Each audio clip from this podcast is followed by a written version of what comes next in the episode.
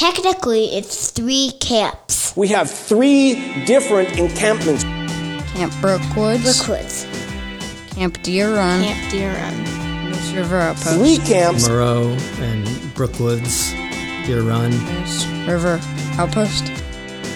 The Three Camps Podcast with your hosts, John Cooper and Seth Coates.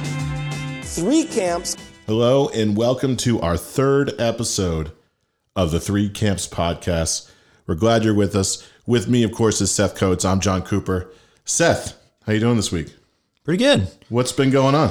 Um, I've been spending most of my time uh, working on hiring staff and then communicating with um, the Wild crowd, the kids that do our leadership training program. Um, and then the big thing that happened this last week is we did Zoom calls with parents that were already registered for camp. So Nice. starting to talk about summer and what it might look like, that kind of stuff. Cool. Yeah. How about you? What have you been up to? Um, You know, we've had groups coming in. Uh, we actually, our Winnipesaukee Winter Weekends are going on. We actually have one happening uh, right as this podcast drops.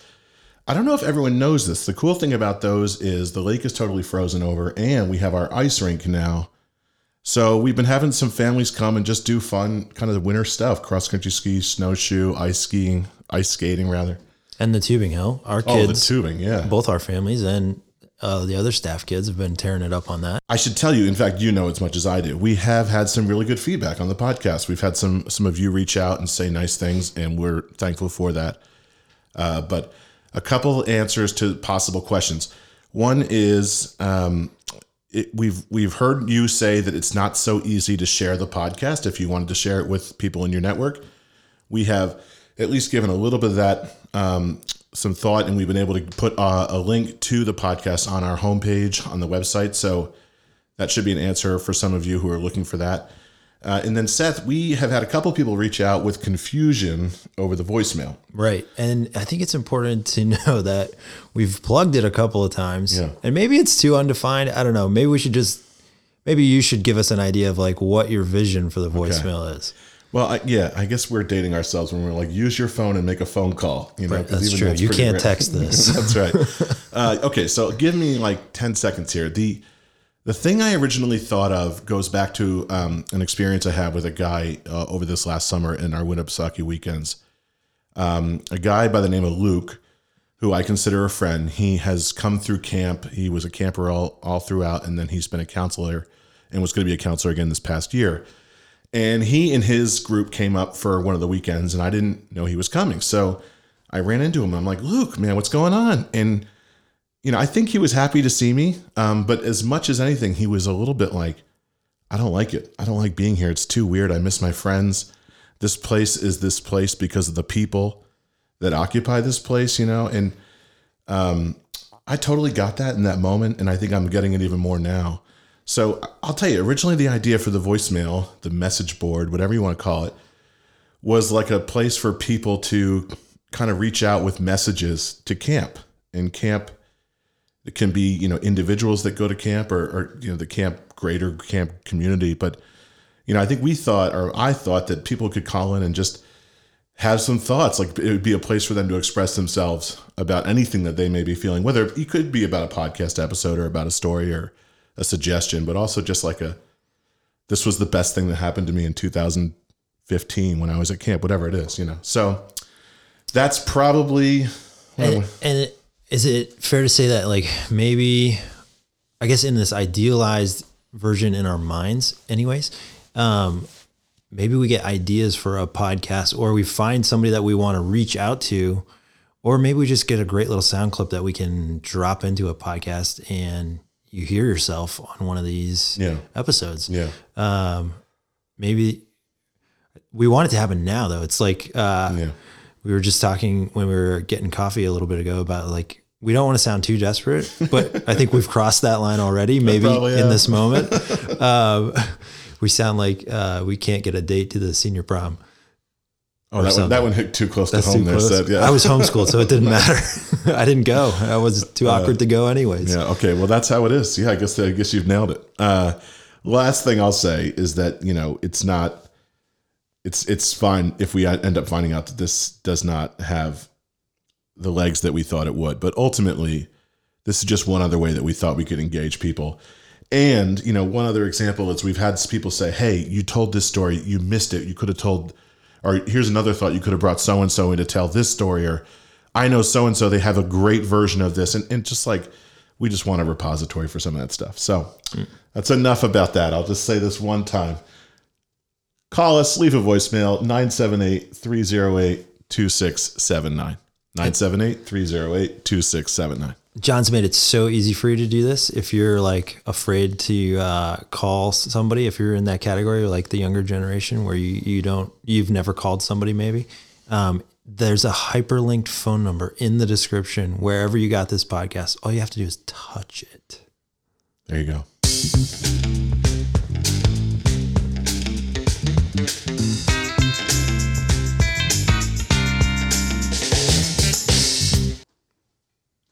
So, Seth, the beauty of what we're doing, as I see it, is we have kind of open range to do anything we want with this podcast. Um, clearly, we want it to be good and we want it to be compelling. Uh, and if anyone has listened, they know we're trying to include all camps. We're trying to keep stories, you know, s- sort of following a same theme and, and really just do things that can reach the greatest audience uh, around people who love this place.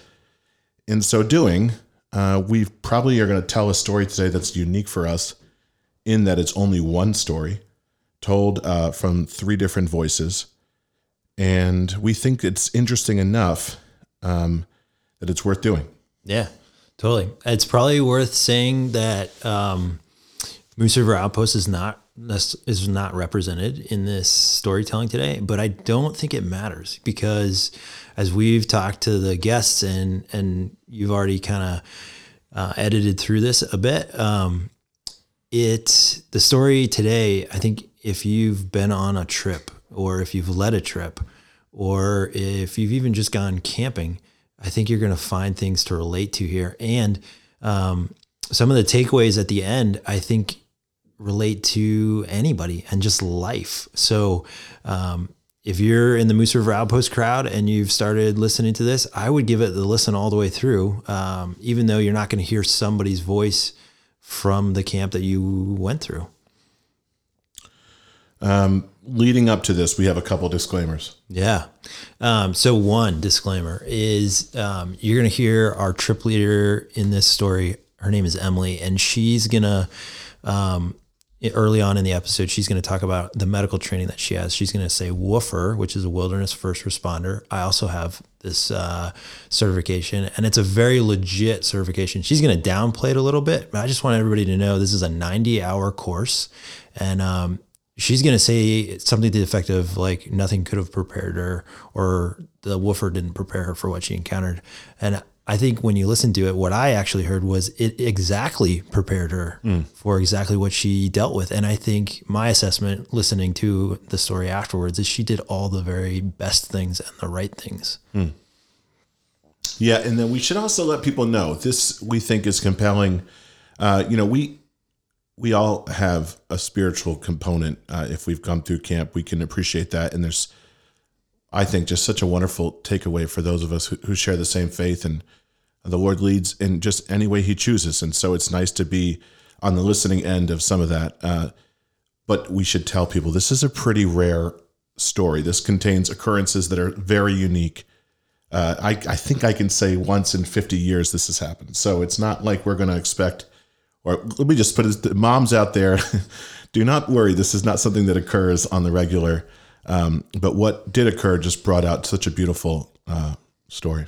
yeah This is episode three. Let's get into it.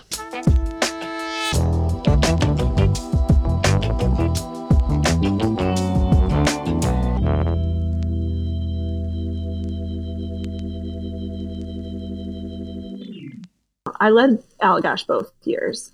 I led one year with Eric Vishney and the other with Hank Vogie. Um, both fantastic people. Um, Back by popular demand is Emily Bowder Balcom.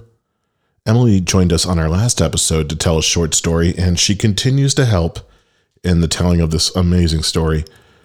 Uh, to recap, Emily runs an outdoor ed camp in California that has the same calendar as a school calendar. And she was a tripping staff leader for two years at Brookwoods and Deer Run.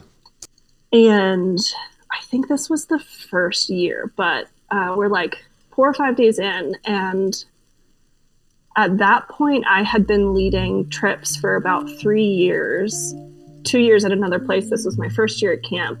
Um, and I was a woofer, a wilderness first responder, um, so had some medical training, but it is really limited. And everything was fine. Um, and then we got up one morning, and this girl gets out of the tent, and she's like, "Hey, I think there's something wrong with my smile."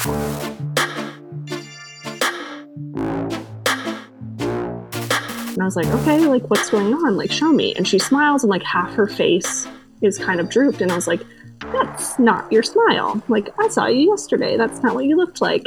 Um, and so we started like making breakfast, packing up, and I'm kind of just keeping a close eye on her. And as far as I remember, she felt fine everywhere else, but kind of as we were packing up, it kind of became evident that the whole side of her face wasn't working. I have to stop you there. I'm, I'm terrified. I'm serious. Like this is ri- this Yeah. is Well, as a woofer, you're thinking, does this child that I'm responsible for just have a TIA, right? Yeah. A small time Yeah. stroke, right? Yeah. I mean, that's in woofer mind, that's where you go. You think half of your face not working. You think stroke. In mm-hmm. my mind in my mind i was like is this camper gonna die in the next few hours or minutes? I have no idea. I am full on panicking and faking so hard that everything's fine.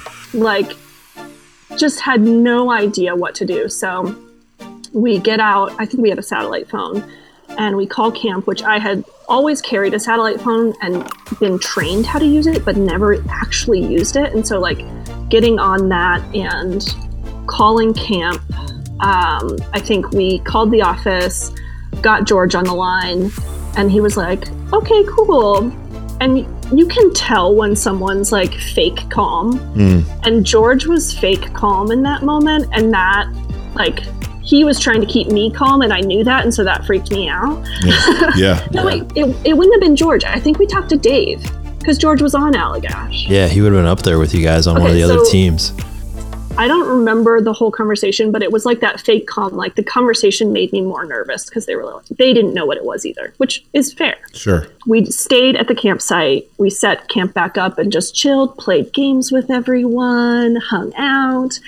Um, and then Dave uh, flew in on a plane that could land on the lake that we were on, which was awesome. And it was like, we hear this plane coming because you're in the middle of nowhere. There's not really even planes that go by, especially not little low ones. So this plane comes over, and it was just like this amount of relief that I felt like I think I might have even shed a tear or two. I'm a crier, so Totally fine. probably did. Um, but yeah, he landed and he like the plane lands, he steps out, and I have never been so happy to see that man in my life. Uh, I was actually going in anyway. Okay. So it wasn't that we got a call and had to go check in. I was flying in because they needed a little bit of backup on the on the hardest rapids. The man, the myth, the legend, Dave Strodel. It's probable that everyone listening knows, at least knows who Dave Strodel is. So we won't give him any illustrious introduction. Suffice to say, we're glad to have him on the show. And uh, just to clear things up, it wasn't Dave on the phone with Emily either. As we've ascertained, he would have already been en route. This story happened a decade ago. We're not exactly sure who Emily spoke with on the phone but we have a pretty good guess that whoever it was knew that Dave was on the way. With Dave arriving, he would have been able to help make the call on the uh, correct next steps. So I didn't find out actually till I got there. So I walk up um, and we had this, you know, fun arrival and you know, it's always a little bit strange. We try to not bring outside people in because a trip, uh, as George Bowling will say, sort of has a bubble to it and you want to be a group. But this was just sort of a logical thing that we needed to back up a little bit, particularly for the first three miles, literally, of the um, of the rapids. They're called Chase and Carry Rapids. But so I actually arrived by float plane and um, got to get out and walk, you know, into the campsite. And I literally remember Eric and Emily were very pretty calm, but I remember meeting the group and everybody was pretty excited. And um, I saw Jesse and I thought, wow, that girl has a really interesting smile. And I, I literally remember my thought being, you know, because I didn't really know Jesse. Um, we probably had crossed paths, but I didn't really know her well. So, um, and so then after a couple minutes, Eric and Emily, who probably were, you know, in their gut going, oh no, we got to, you know, maybe glad that Dave's here or something. So we, um, we sort of stepped aside and they said, yeah, that's, um, there's something going on medically here. Well, the cat's out of the bag. We bring you the one that all this fuss is about.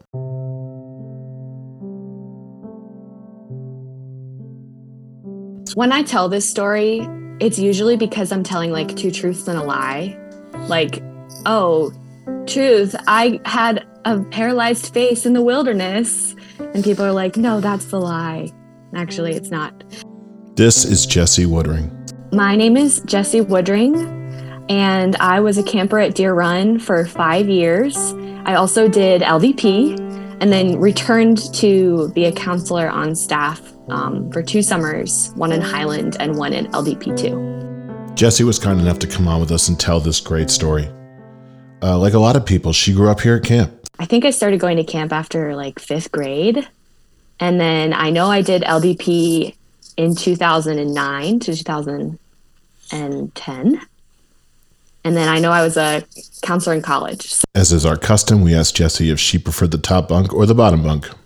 Bottom bunk all the way. Okay, why though? Definitely because you get the wall space underneath the other bunk. I'm a big pictures gal. Brought a lot of stuff from home, you know, putting all my cards up when I get mail. Love that bottom bunk. Love it. Plus, everybody sits on your bed. And that's a good thing or a bad thing? A good thing. All right. Oh, yeah.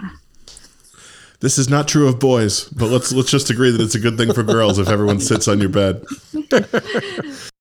Okay, getting back to Jesse telling her story.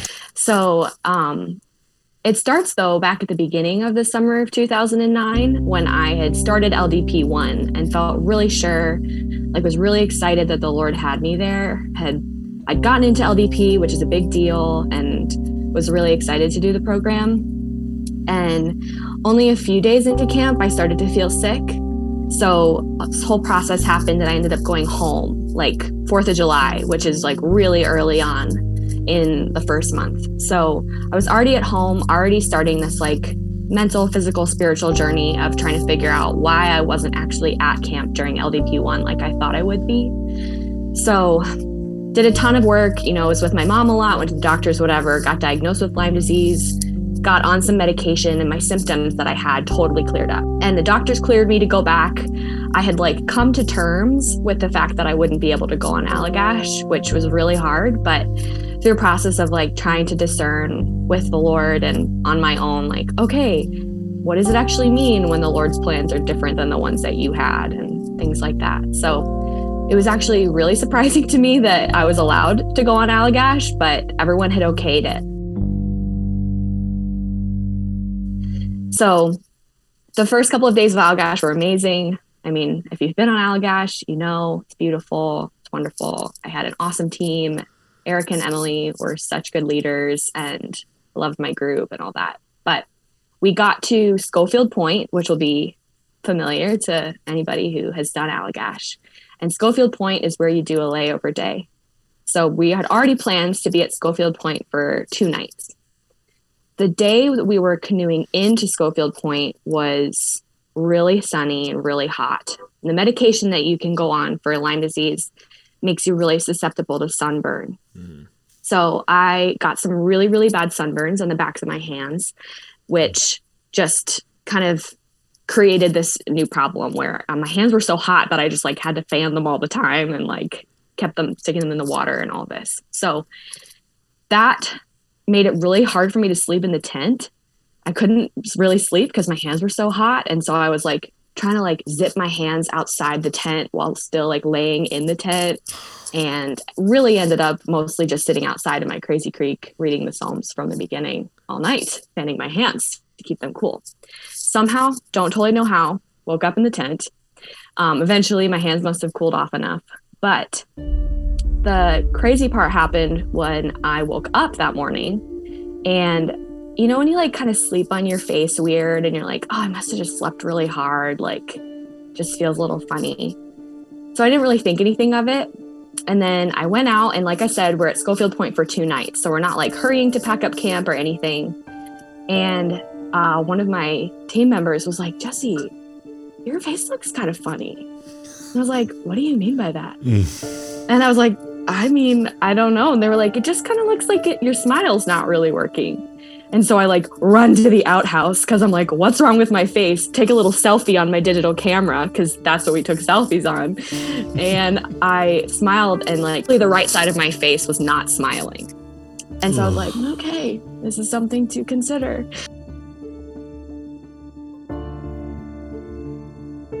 So I went back out. Everyone's making pancakes, right? Like everyone's chill. And I'm like, guys, I really, I think there's something wrong with my face. And they're like, yeah, yeah, there really is. So I can only imagine being like Eric and Emily at that point, having led trips since then and like dealing with crisis stuff in my job. I'm like, oh my gosh, what would I have done? But the cool part is that Dave was scheduled to fly in that day already, like he said. So our team had inexperienced yeah we just had not experienced the rapids that like we needed to. So dave had already been scheduled on the exact day that my face fell to come and help us. Oh my goodness. so that day we're all kind of like thank god dave is coming. This is good. Right? We need another opinion. So dave flies in. Dave you probably remember this. You brought pizza and we were like the only team on Allagash to ever eat pizza from like takeout. Can't tell my secrets. You can't tell my secrets. We're definitely Okay, putting that well- out. It- That one's out. That's okay. I remember it. Like I just remember you being like, "But I brought pizza," right? Like, oh, they're really roughing it on the Allagash there with pizza. Yeah. You, you only get one chance to make a good impression. That's what I was was told. yeah. So uh, we we really enjoyed that day. Like I don't remember feeling stressed. I remember like knowing that everyone was going to work together and that I had already been through so much that summer with like trying to figure out what my place was and what the Lord was doing that I'd already built up some trust for like why things maybe have a different course than we expect them to. So um they I mean I had never heard of the term Bell's palsy, but I guess that's a term for when half your face paralyzes. But hmm. you know, it's weird to like manually blink your eye. That's just a weird feeling. Oh my So goodness.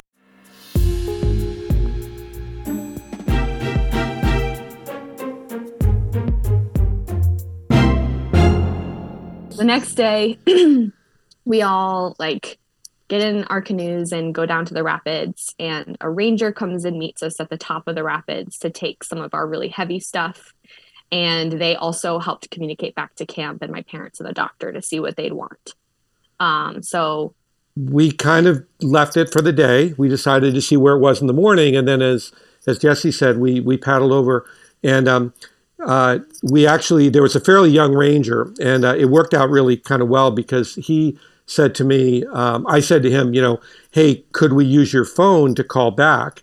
Um, and uh, to camp and just check in with the nurses. And we know she's on medication. We just don't know if this is something we should, you know, allow her to continue or not. And um, and he said, yeah, fine. So um, we we were able to make that call back, and the nurses talked to the doctor, and everybody kind of agreed this probably wasn't a good idea. But probably one of my favorite um, things I did in my entire career was um, I sort of knew that it would be a good thing for me to be there for the Rapids anyway.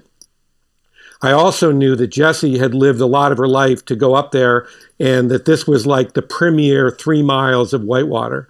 And so I remember saying to the, the ranger, now, because I think his boss sort of suggested, oh, maybe you should just keep him at the top of the rapids until, you know, until, um, until the plane comes in.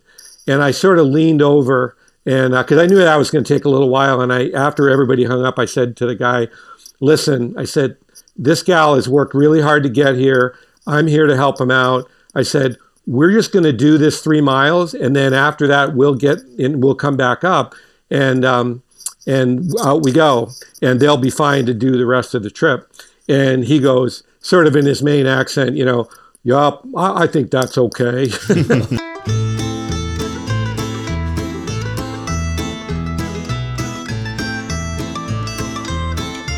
and so, um, so that was kind of neat that we were able to. So I think if I remember, Jesse, I put you in my boat and we did the rapids either together or you duffed or something, and then um, at least you got to experience that, which was pretty special water. Dave was great. He was with us. All of us went down the rapids. Super fun, great experience. Um, and then at the bottom of the rapids, the ranger was like, "Hey, after speaking to all the people, sounds like you need to leave." And that was a really, I mean, imagine like being finally on the trip that you've always wanted to go on, and then they say, "Actually, it's time to leave."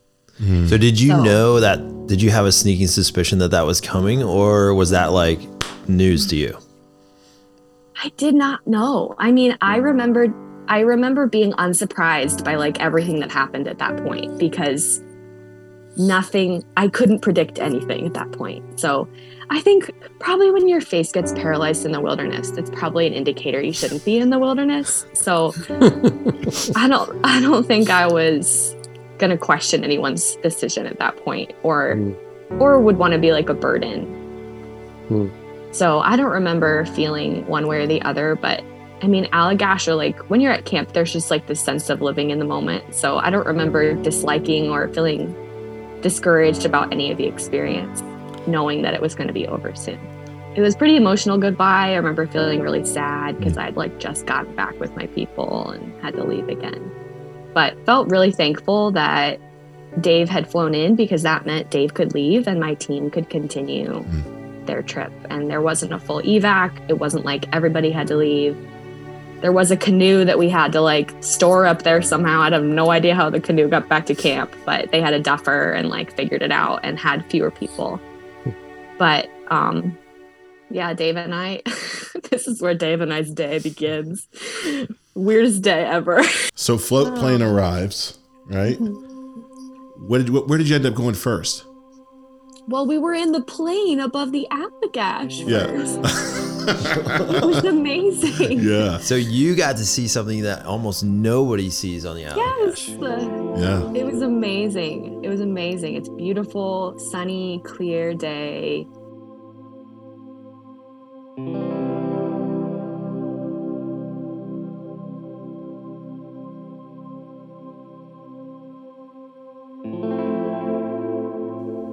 I had never been in a plane that took off on the water. And it just, I have like, I have memories of it and I have photos of it and I also almost barfed up there because when you're in a small plane, the motion sickness is real.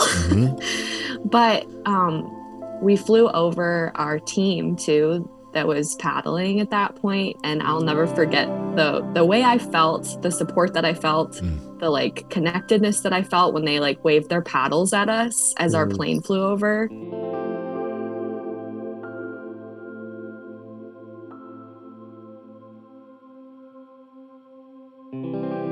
that's a moment that I've always remembered because I wasn't there with them anymore and they could have like not been looking. I don't know, but they connected the fact that I was in the air or that we were in the air. So Absolutely. Yeah.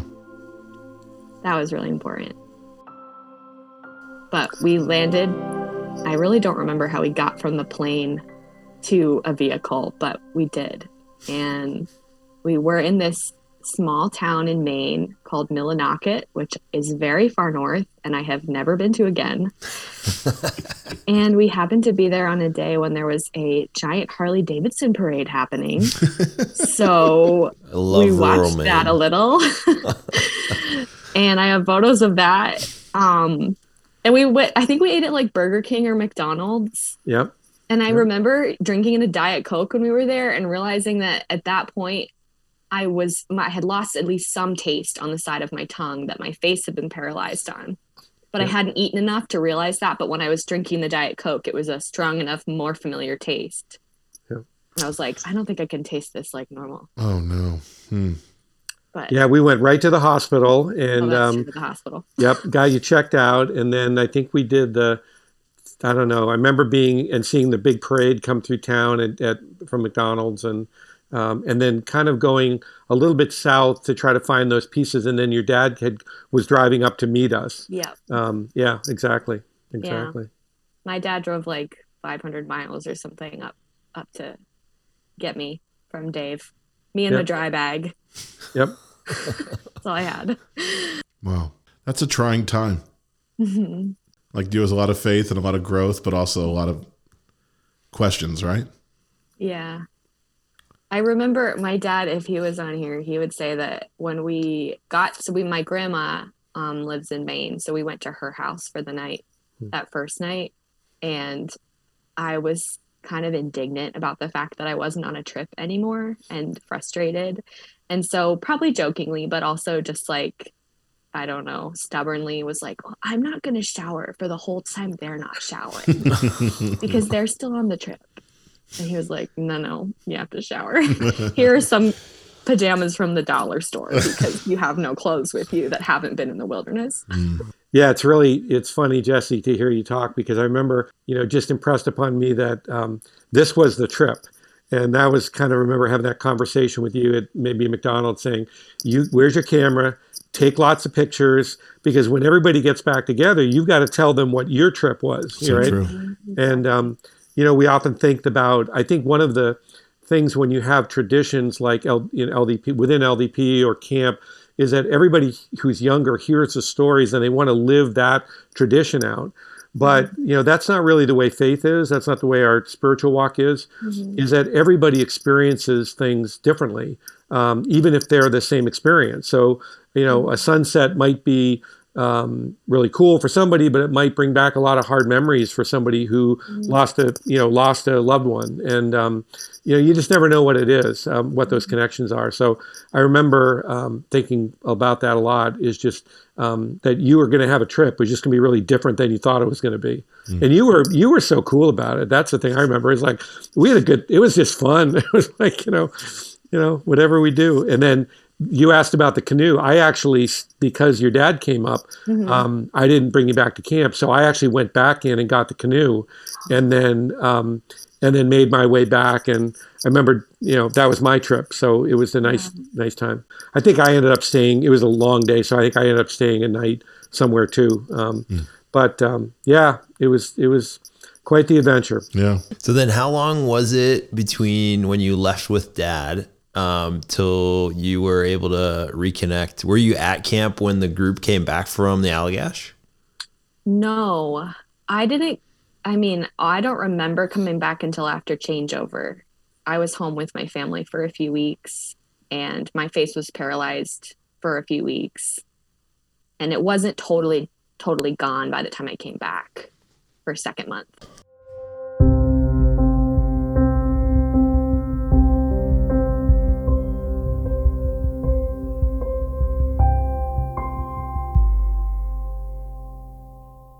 All right, so that kind of sets up, that sort of finishes out the chronological events of this crazy story. And before we get into kind of some of the takeaways that each of these people have, Seth, I want to ask you you've heard all this now. What are some of your thoughts after what you've heard? So in camping world, we use this phrase a lot. This uh, idea of a teachable moment, right? Um, and we get to hear uh, Jesse's experience and Emily's experience and Dave's experience all together, and you're going to hear some of their teachable moments um, as they come out of it. Now, just to give you an idea of kind of what I mean when I say teachable moment, there's I've never really found a good definition for this. So I, I have my own kind of working definition, and it's any experience that takes added input to maximize learning. And so you're going to hear them kind of express some of that, and you're, you're going to hear a few themes um, through as they as they talk through uh, and look back on this. Great. So we're going to start off. Here's Emily kind of finishing off what happened in the group after Jesse and Dave departed by float plane. it was balancing the rest of the trip being like let's enjoy ourselves but like every time we like stopped to pray or something like that that was like the first thing Sure. up. Oh, So sure. it was on their mind like they are so tight like yeah it was definitely a huge turning point and probably a bonding moment in the trip as well. Like those kind of moments are what bring you together and like the memories that that group have are so unique. Hmm. Like no one can ever understand because it was like this little family of people together experiencing that. Yeah. The whole thing was just kind of like a really like eye-opening, humbling moment where mm. it's like, cool, we're going to pray right now. Mm. Yeah. There's nothing else we can do Yeah. nature has built me up and brought me so much confidence because I've built so many skills out in it. And it takes like a split second to like take you back, whether it's just a thunderstorm where you're like sitting in a tent, sitting under a tarp with a group of kids, being like, there's nothing we can do right now except for try and envo- uh, enjoy huddling together. Like a humbling moment like that, or something like that story that like takes you back and being like, well, okay, here we are. Thank you, Jesus. Like, let's just kind of plug away, do what we know we can. So I've led a, a bunch of trips myself uh, through camps, our camp, other camps, um, and hard trips often have like uh, I think of it as a like a nugget, right? Um, there's usually a shining moment somewhere um, in in a hard thing um, that when you look back on it, it makes you go, "Oh yeah, that was totally worth it." But I'm wondering if when you look back on that Allagash trip, um, what's your fond memory, or what's the like the nugget for you? I feel like I could say a lot, um, especially because of like how how much camp has been a part of my life, even when it hasn't like directly been it. Like many things that I learned through my experiences have just continued to echo through my life. Um, and one of those things I would say started 2009, like that summer of 2009 was just me kind of in and out of LDP1 in ways that had never really, I, I like I said, I've never expected that that would happen, never planned for it. And so at that time in my life, I really latched onto what feels sometimes like kind of a trite verse. Um, Jeremiah 29 11 felt pretty special to me that summer, which says, like, for, for I know the plans I have for you, declares the Lord plans to prosper you and not to harm you, plans to give you a hope in a future. And the nugget from that summer was that no matter what my plans are, there are other plans potentially, and I can I can lean into them and kind of like Dave said, I can have my trip still. Like whatever happens is the plan. And that that's probably why I I would say doing that trip and in the ways that I did is probably why I've been able to kind of squeeze the experience out of other hard things in my life too. The nugget though that I would say is um, at Schofield Point, that's where everybody gets their Allagash rocks. Um, so if you've seen anybody who's done LDP, they probably have like a black rock that they carved something into or like, you know, drilled a little hole in and they wear around their neck or on a keychain or whatever. And so I was really thankful to have gotten there because Mm. I I didn't get to do all of Allagash, but I got I got to Schofield Point where I got to take my like token from Allagash. And something that I had been learning that summer and have learned so so much since then is just that God is bigger than really anything. And he's bigger than my conception of him. He's bigger than my experience of him. He's bigger than other people's experience of him. And I wrote the word bigger on my Allagash rock. And that token has carried me so so much farther than just that trip. And that trip is really and that summer is really when I decided that I was going to believe that God was bigger than everything. So there's a lot more that I could say about that, especially like as I fast forward and doing my grad school research, like found out that people's understanding of God um, grows and changes when they understand God to be bigger than they thought that He was, and just felt like it's really cool echo from like my grad school research all the way back to Allagash and to the ways that that has been a turning point for me. I love it. Fantastic. So I'm sitting here getting real emotional um, because the story that I wanted to tell was later on uh, when Jesse was a leader at camp. Um, one of the things that often happens is the staff from LDP become really critical for their retreats. And um, so I'm going to tie two things together. So I always love the singing at camp, the worship songs especially. So I come up to a retreat, whatever year, Jesse, you were probably on staff, and um, you were leading singing on Friday night, and you taught us a new song, and it's um, it's called "One Thing Remains," and you probably know it really well. But when you think about what Jesse just said, just listen to these lyrics uh, about bigger.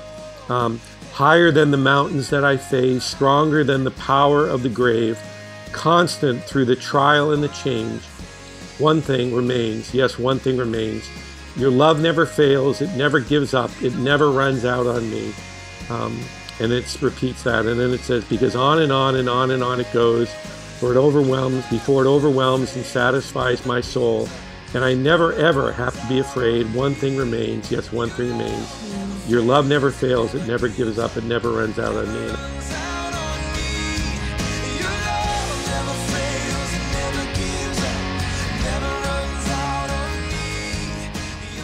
Today's episode was produced by John Cooper and myself. A big thanks to uh, Emily, Jesse, and Dave for coming on the show with us today and sharing their experiences and their thoughts. Um, we hope that today's episode has been uh, encouraging, fun, and uh, exciting to listen to.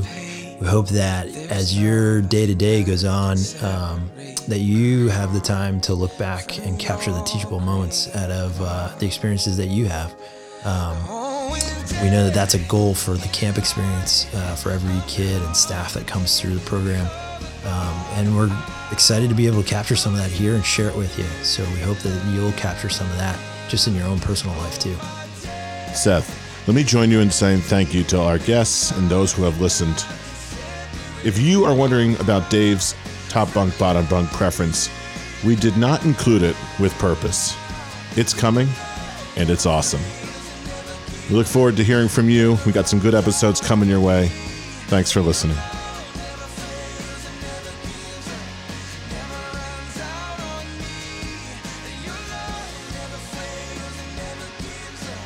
For I know the plans I have for you, declares the Lord plans to prosper you and not to harm you, plans to give you a hope and a future. Jeremiah 29 11.